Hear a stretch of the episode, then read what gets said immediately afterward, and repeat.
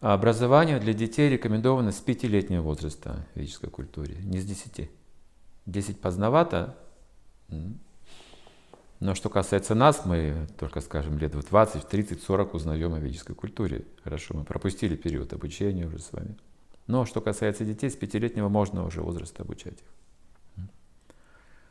А, то есть, что это за обучение? Э, прививают такие ценности и вкусы, которые защитят в будущем человека от соблазнов низких. Вот это воспитание, образование для этого предназначено. Известно, что уже в 10 лет, 11 лет, в 12 точно уже, уже происходит перемена в психике человека, ребенка. Он начинает ощущать влияние противоположного пола. Вот к этому времени он должен уже иметь некое образование.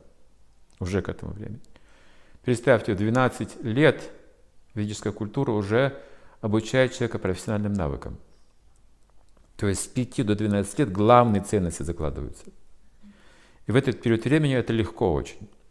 Что ребенок как чистый лист, да, и все самое лучшее, если вы даете в этот период, останется с ним как бы пожизненно. Самое лучшее нужно дать. И тут нужно знать, что самое лучшее да, для нашей души, для личности. Как раз вот этот вкус жизни счастья, счастья и знания, который нас защитит от соблазнов низких, которые, несомненно, к нам придут в течение нашей жизни.